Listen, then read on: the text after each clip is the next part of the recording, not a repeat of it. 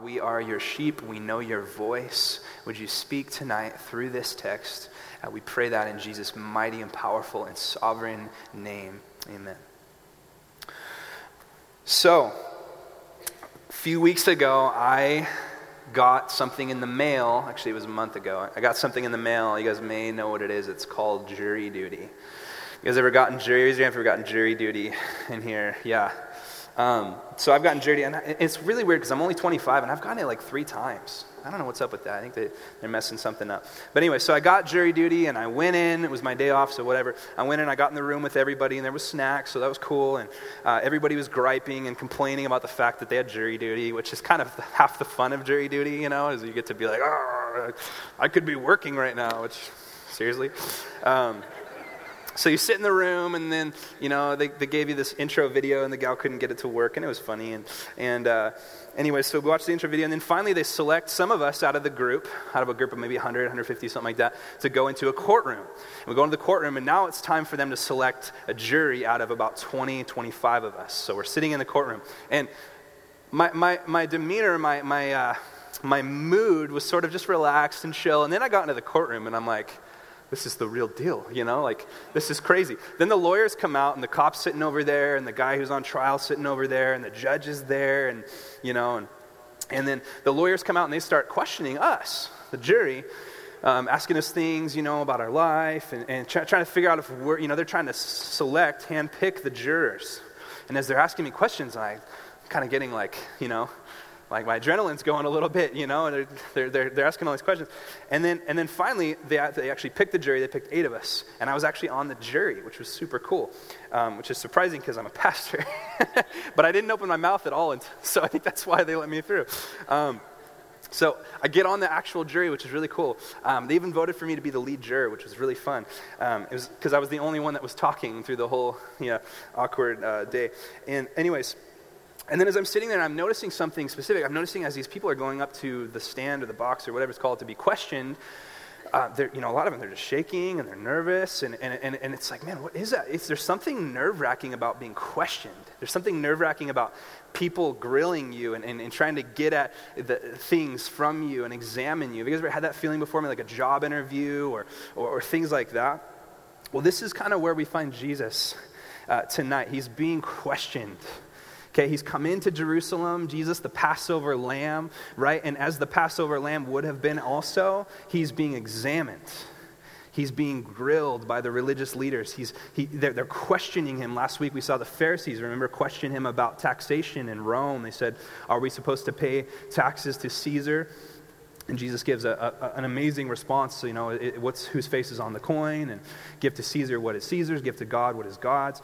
Um, and now after the Pharisees have questioned him, after the Pharisees have examined him, the Sadducees are now coming to examine him. Now, if you guys remember a few weeks back, I talked about the, the, the group called the Sanhedrin. It's hard to keep all these guys straight. We've got the scribes, the Pharisees, the Herodians, the Sanhedrin. The Sanhedrin is, is basically a collection of the top dogs from each group. Does that make sense? So the Sanhedrin is 71 guys that make up the board, the elders, the leaders of the religious community. So within the Sanhedrin, we have Sadducees, we have scribes, we have Pharisees, we have different people that are represented within that.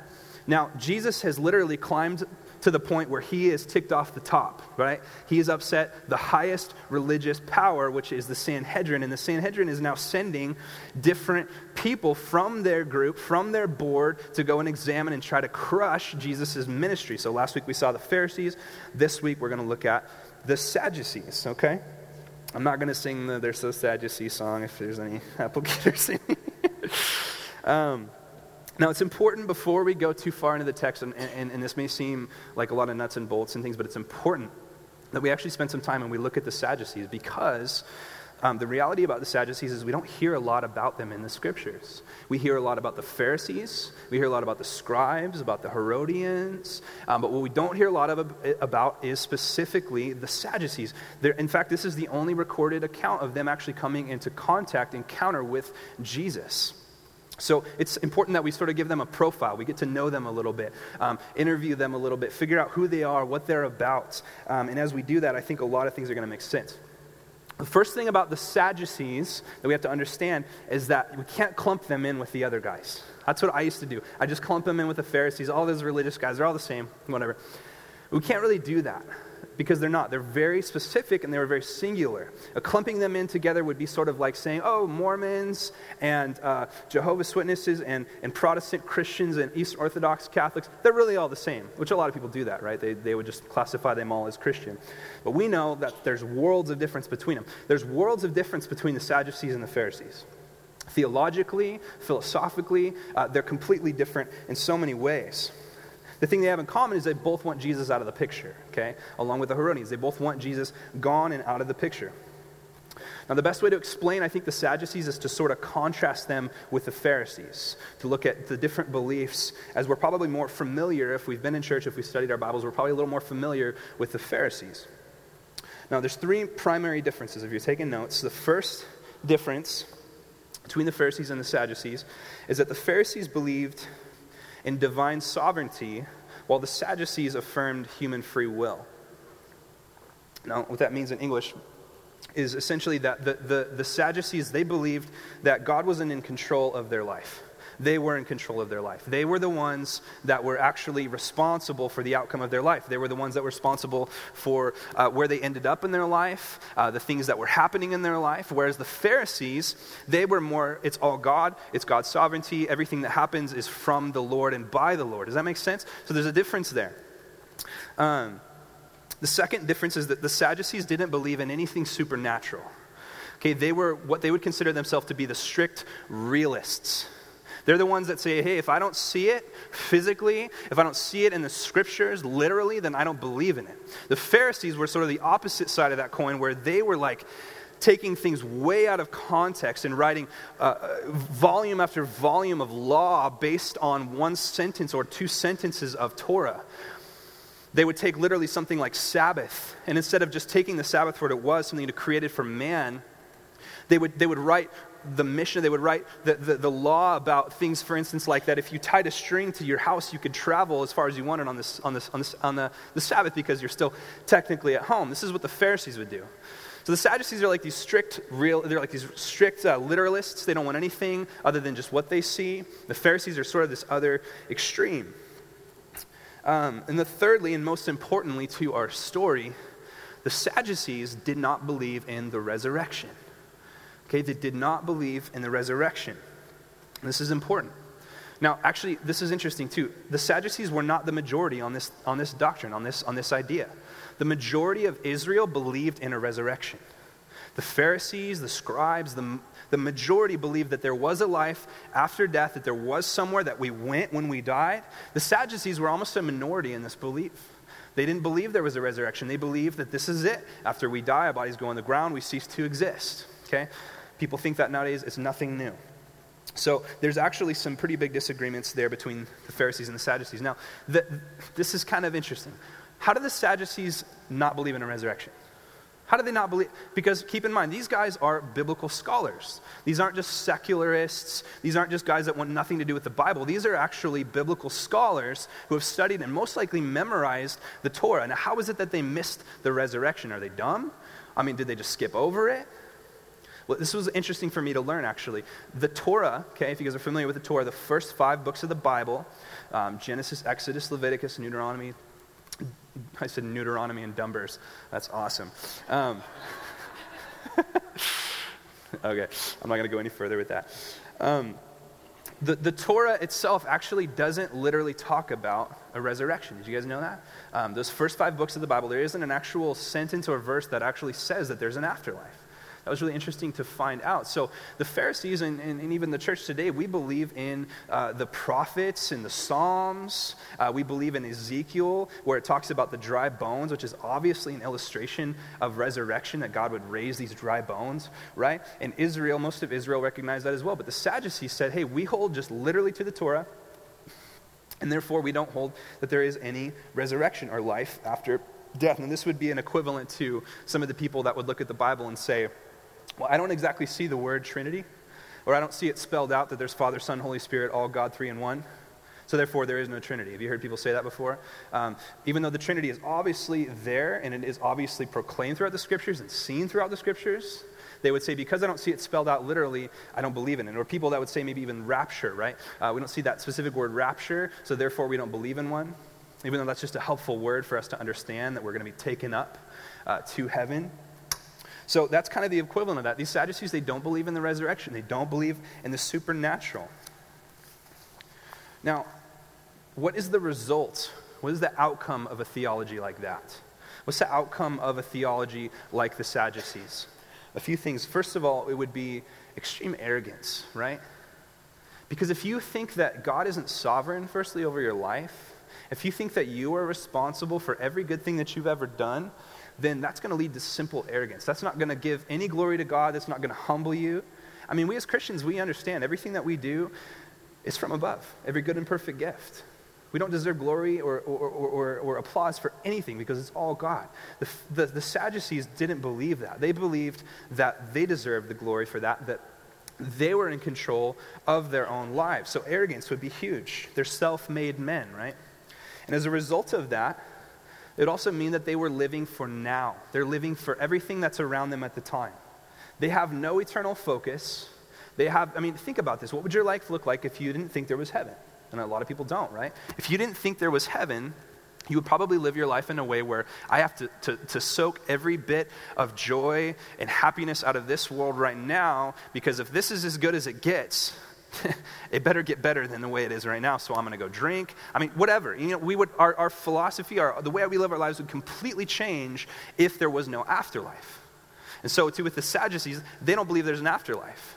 So for them, it wasn't so much, uh, you know, going and, and, and, committing sin. For them, it was more, well, we better be as powerful and as affluent and as strong as we possibly can be in this world because if this is it, then we better rock it while we're here. You know what I mean? We better do all that we can do. Now, because of that, the Sadducees were literally the top of the food chain religiously. They were the ones, guys, literally running the temple.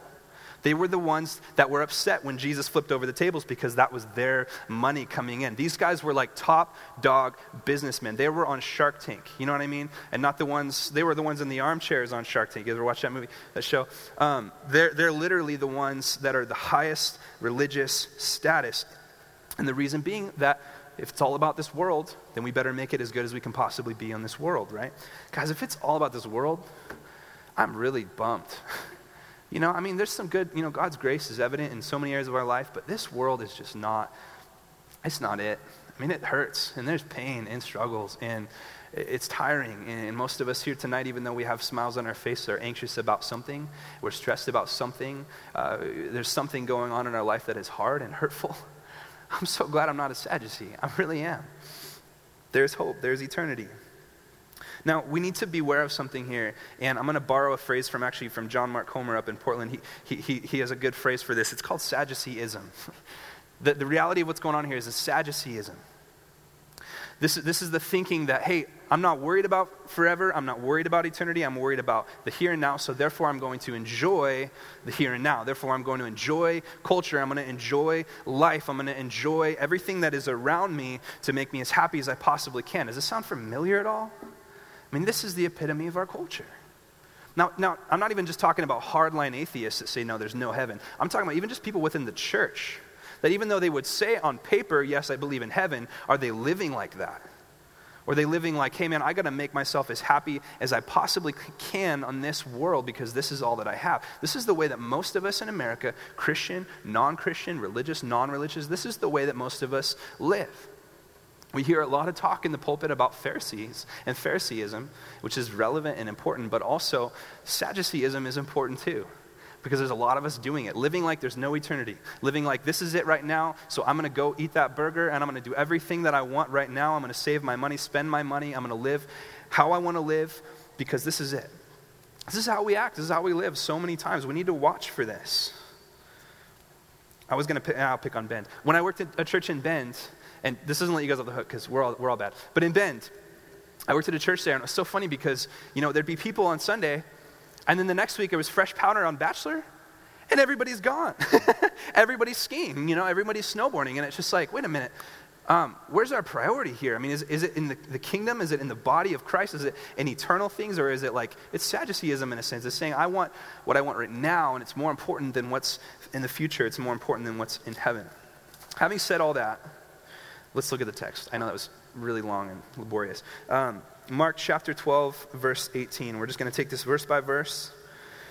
And I believe what God would have for us in this is going to unfold itself as we simply look at the text. So, verse 18 the Sadducees came to him. And we know who those guys are, right? We got a feel for them. Uh, they came to him who say that there is no resurrection. And they asked him a question, saying, This is the question Teacher, Moses wrote for us that if a man's brother dies and leaves a wife, but leaves no child, the man must take the widow and raise up offspring for his brother. Okay, now remember, firstly, before we get into this question, remember that remember who's asking this question. These guys are biblically literate. Okay, they're scripturally accurate. They understand the scriptures. They probably have memorized literally the Torah. So they're pulling this what would seem to us like almost a, like a like an obscure and random law out of Deuteronomy chapter 25, but to them it's something that they would be familiar with. Uh, it's something that, that to them wasn't obscure in any way. So they pull Jesus' attention, his focus, to this specific law.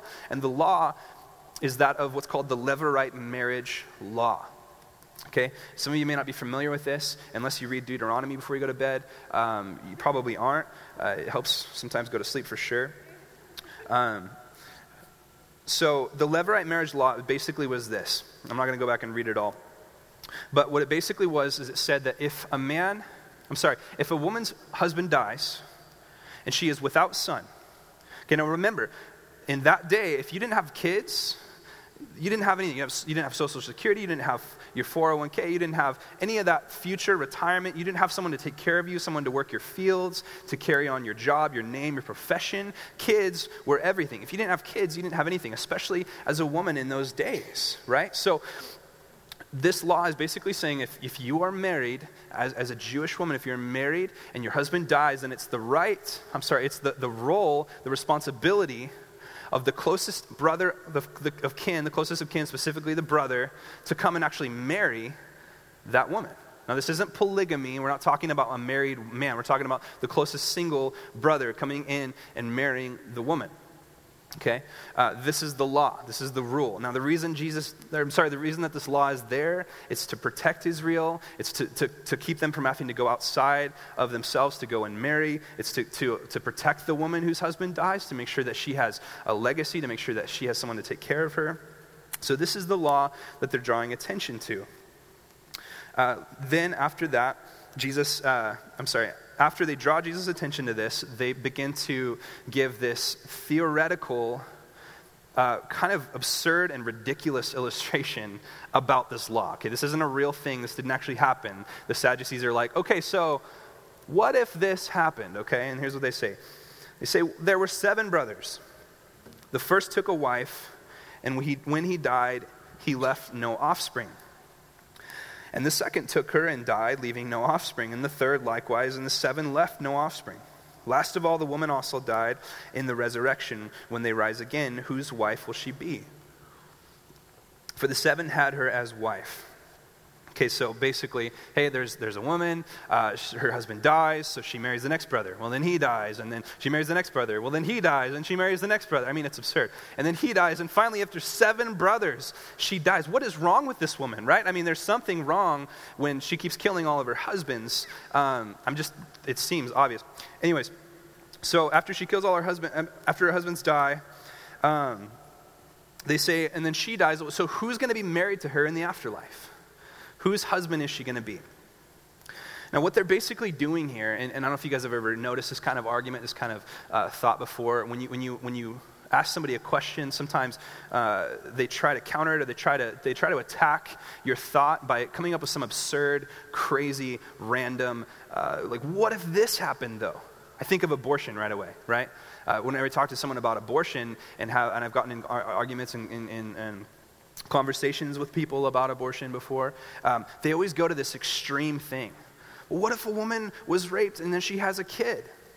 Okay, so that's maybe like 0.5% of abortions. So, what about the other 99.5% of murders that are taking place? Are we okay with that because of the 0.5? And even with the 0.5, who are you to say that that child still doesn't deserve to live? Because some guy committed a crime, right? So you, take this outrageous example and try to justify your point by this outrageous example.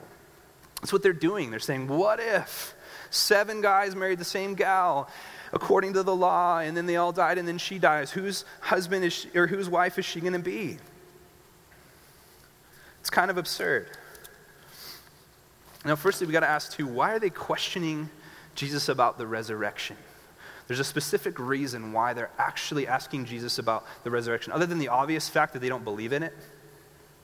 I mean, obviously, they want to attack something that they don't think is real. But the reason primarily that they're asking Jesus about the resurrection is because the resurrection itself was almost sort of the social motor by which was driving or pushing Jesus' ministry. When Jesus raised Lazarus, it blew people's minds. I mean, the, it was spread, the news was spread, people were coming from all around. We want to see the rabbi, we want to see the Jew that has raised a man from the dead.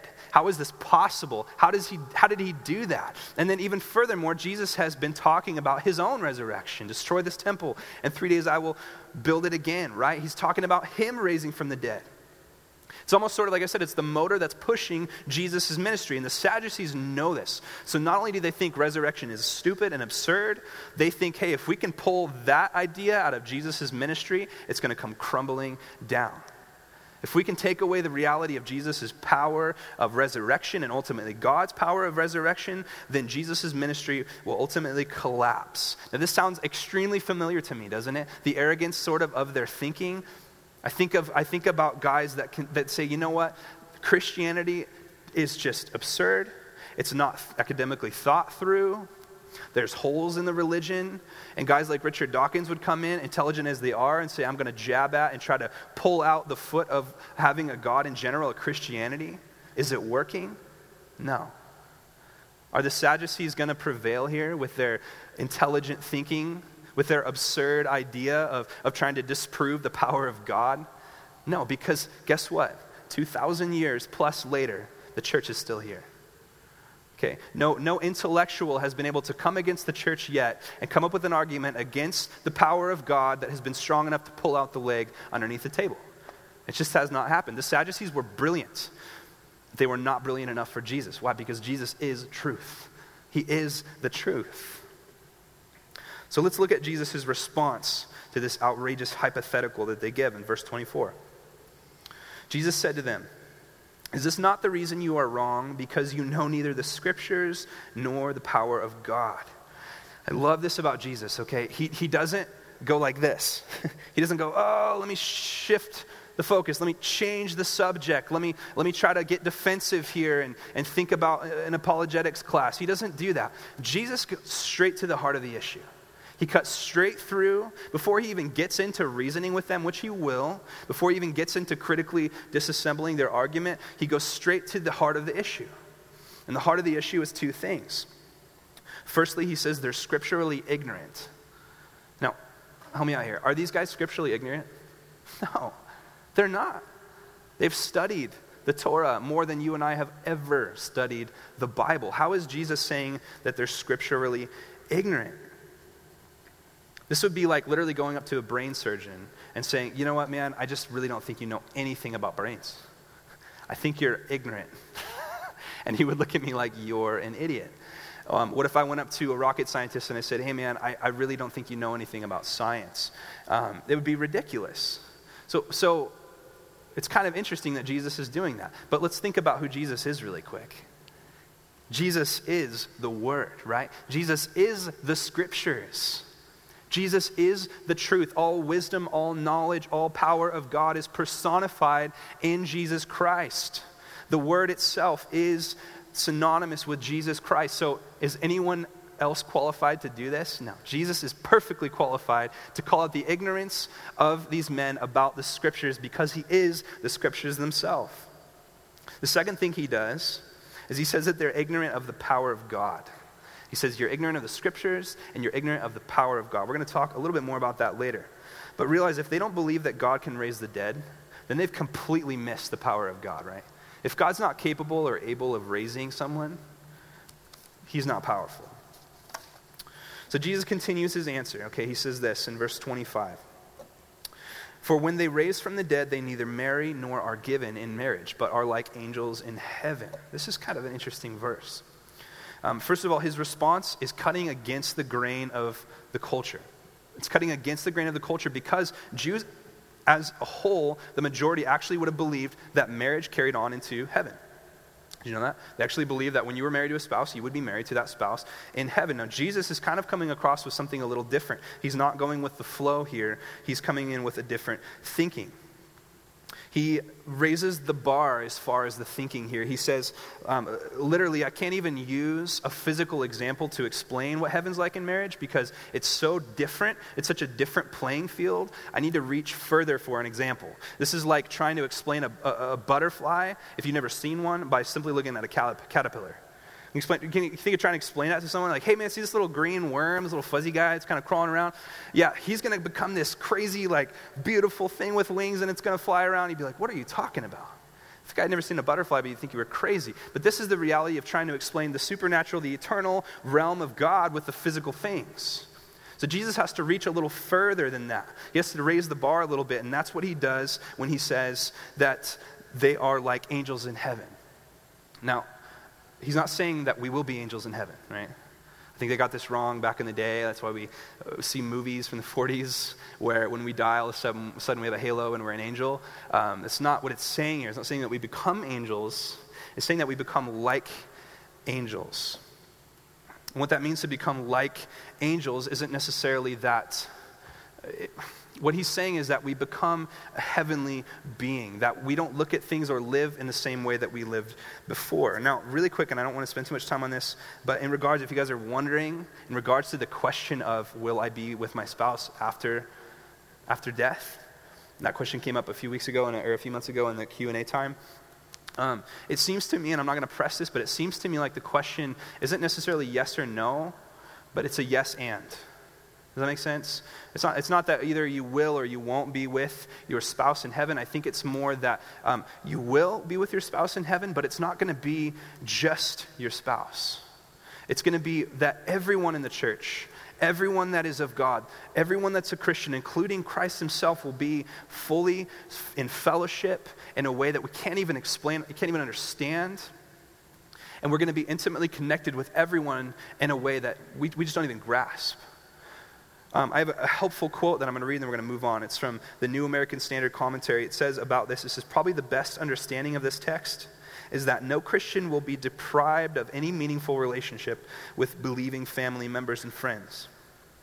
Not the grief of loss, but the surpassing joy of new and equally meaningful relationships mark life in God's family, whether now in the church or in the future. So you can't think of this as, man, what if it's going to be a bummer if I'm not married to my spouse?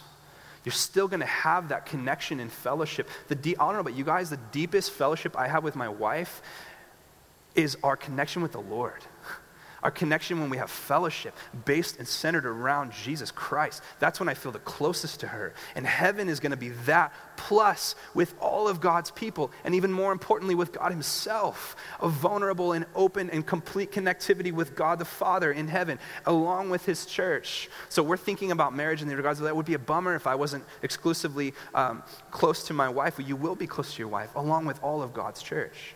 That might sound weird, but I think it's pretty exciting. It's pretty cool. And I think that's what Jesus is trying to say here. Does that make sense? Verse 26.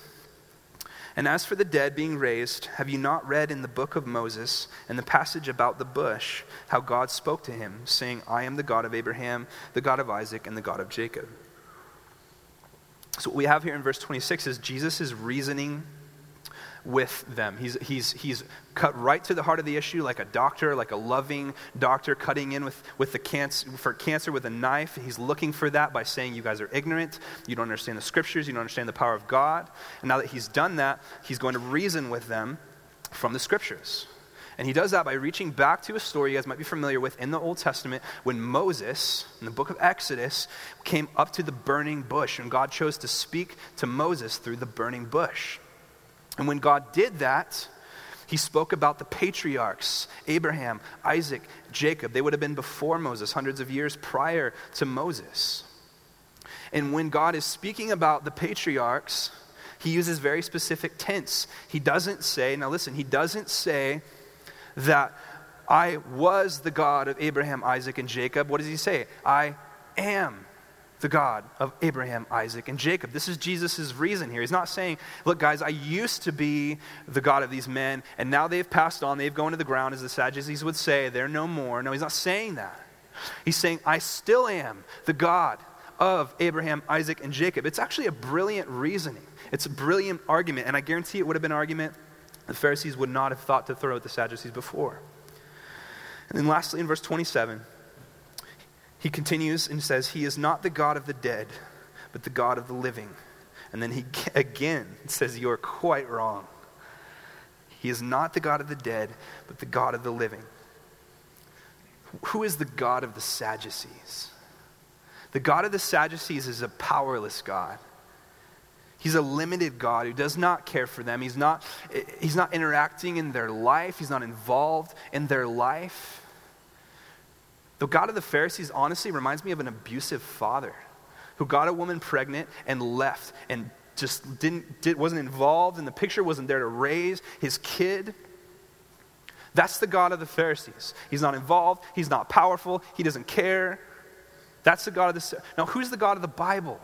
The God of the Bible is complete opposite of the abusive father. He's the perfect father, right?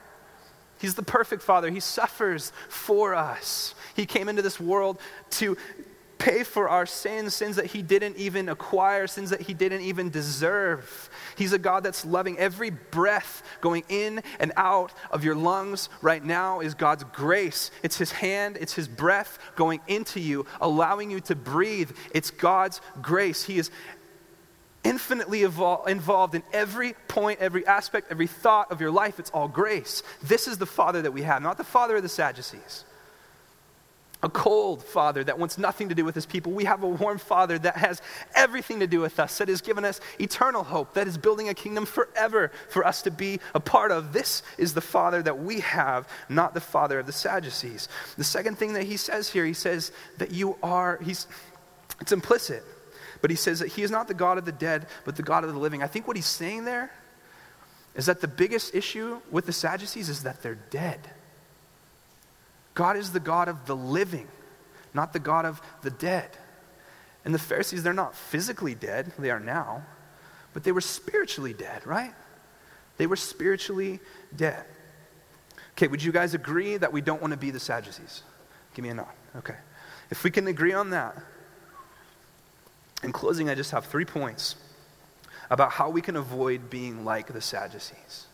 I don't know about you guys, I want to be as far as I can from the thinking, from the theology, from the ideals that these men have. So, three things. Number one, to avoid being like the Sadducees, number one, we need to behold the kingdom. Let me unpack that.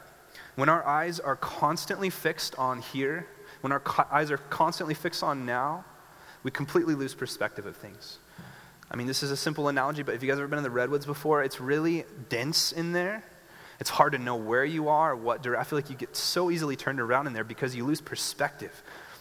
Because all you see is around you. I can only see maybe a 50 feet, 100 feet, and then there's trees and bushes. I completely lost perspective. The Sadducees had no perspective. They had no eternal perspective because they denied the fact that there was an afterlife.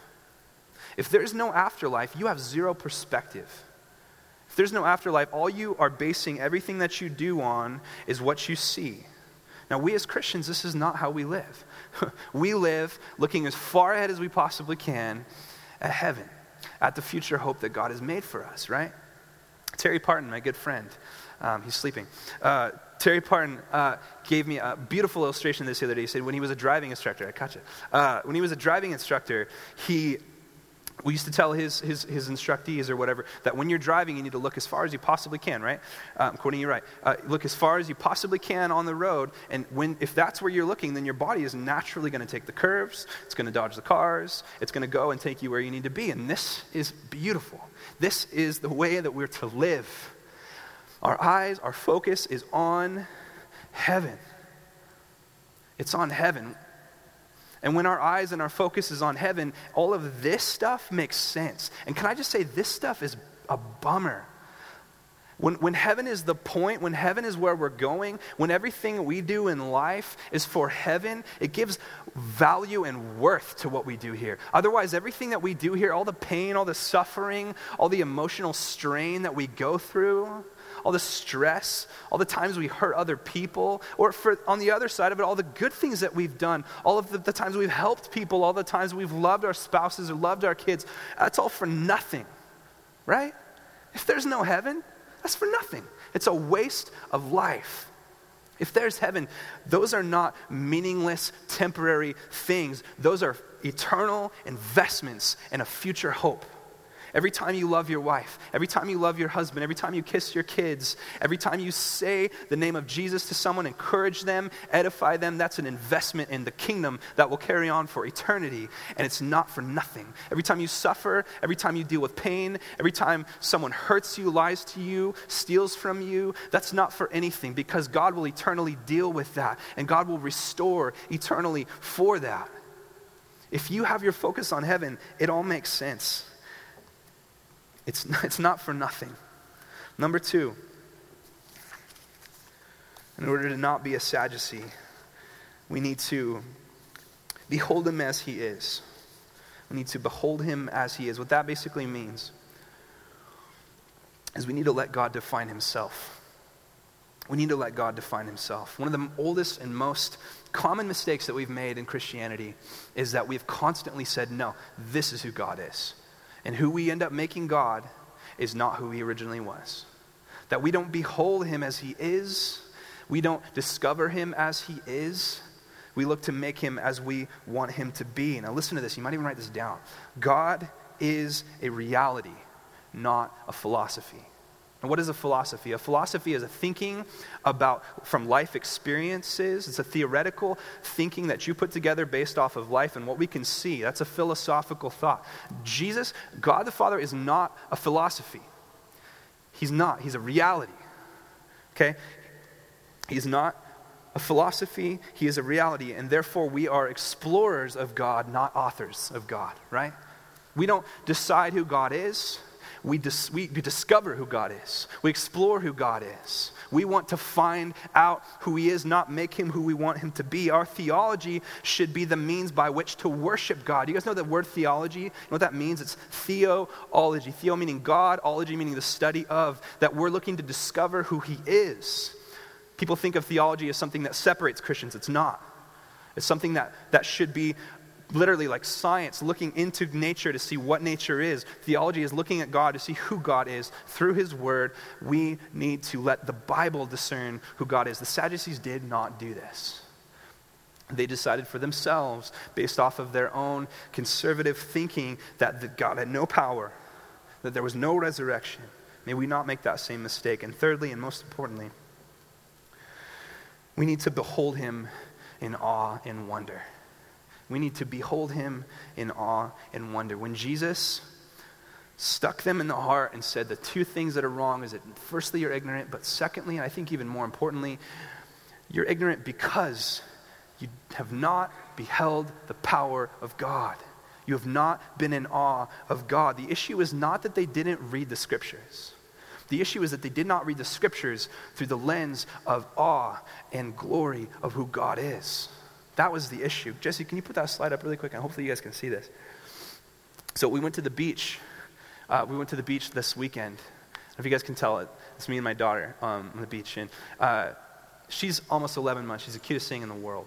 Um, she's never been to the ocean before. Okay, she, everything is new to her. She doesn't know about anything, man. she's like, she, I mean, she's still figuring out what a banana is. It's great, you know? Um, but she, she's just, everything's new to her and everything's exciting to her. And every day she learns a new thing. She's clapping now and she's doing, everything's new and it's exciting and, and she's just figuring it out. And so I take this little girl and the first time I take her to the ocean and I, and I just kind of set her in the sand and I'm holding her. And I don't know if you can tell, but she's just completely mesmerized by the ocean. Have you guys ever felt that feeling when you stand on the beach and you look at the ocean and you're just like, this thing is huge? And this shrinking feeling comes over you and you go, man, God, you're so big. And you're so much more than I know. I mean, this is just something small in comparison. God has breathed stars and galaxies, right? And just like my daughter would sit here and stare at the ocean, you should have seen her face. She was just like, she'd never seen anything that big. I mean, the, the, the, the horizon, you can't even see the end of the ocean, it just turns to sky. It was, it was the most beautiful thing. And I was thinking about this. This is the state that God wants us to be in, in awe of Him. In awe of Him. Listen to this 2 Corinthians 3.18.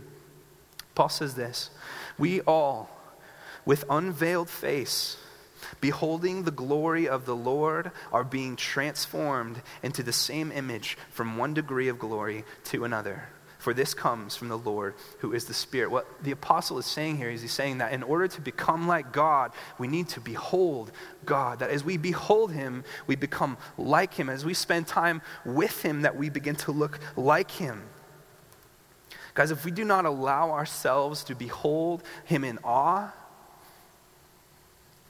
to behold his power, his glory, his grace, then we can never hope to become like him. It wasn't enough for the Sadducees to know the scriptures. They had no awe of the power of God. They, had, they were not taken, they were not that swept away by the majesty and the glory of God. And therefore, they were mistaken. They were ignorant because they didn't see it. May we never be ignorant in that way. May we never lose the wonder of God and His majesty and His power. May we never stop looking like that little girl at God. May our theology be literally logs in the fire of our passion to worship God because He is worth worshiping, because He is infinitely greater than anything. It's not enough to simply know of God.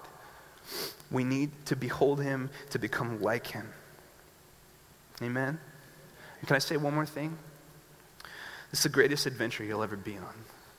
Beholding God is the greatest adventure you will ever, ever, ever embark on.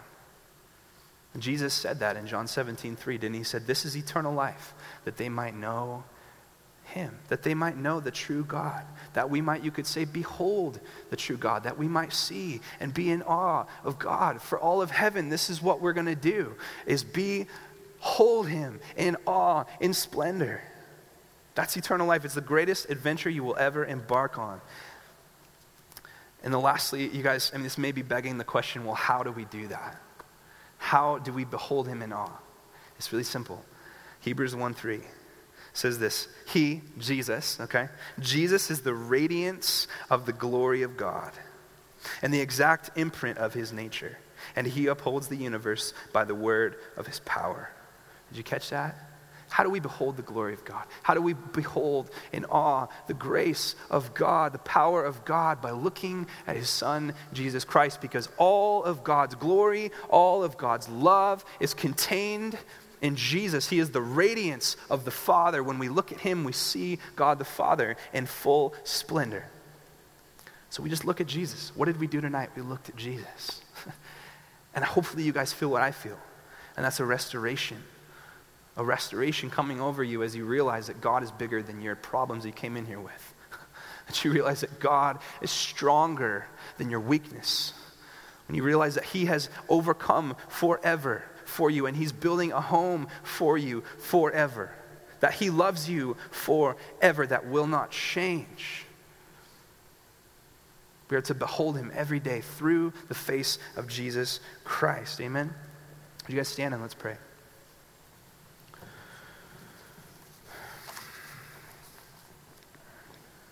Father, I just want to know you more. God, I want to experience a greater degree of your power. Lord, I want my mind to be filled with, uh, with, with good and, and solid uh, understanding and theology of who you are, that I might worship you better. God, I want to be like my daughter, just beholding you day after day. Lord, that things would pass by me that would normally shake me, that would normally mess me up. But because my eyes are on you, because my eyes are on heaven, it does not matter. I pray that over all these tonight, God. All of your sheep tonight, all of these people from Heritage, Lord, this family. I pray that, Lord, we would all never lose our wonder of you, God.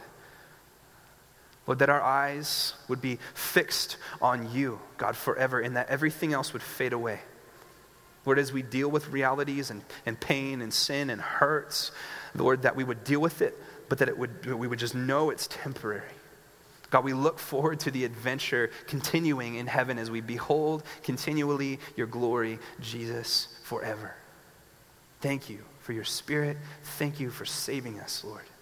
And thank you for sharing yourself with us forever. And we pray these things and thank you for these things in Jesus' mighty name. Amen. Thank you guys for coming, and we'll see you on Sunday. God bless.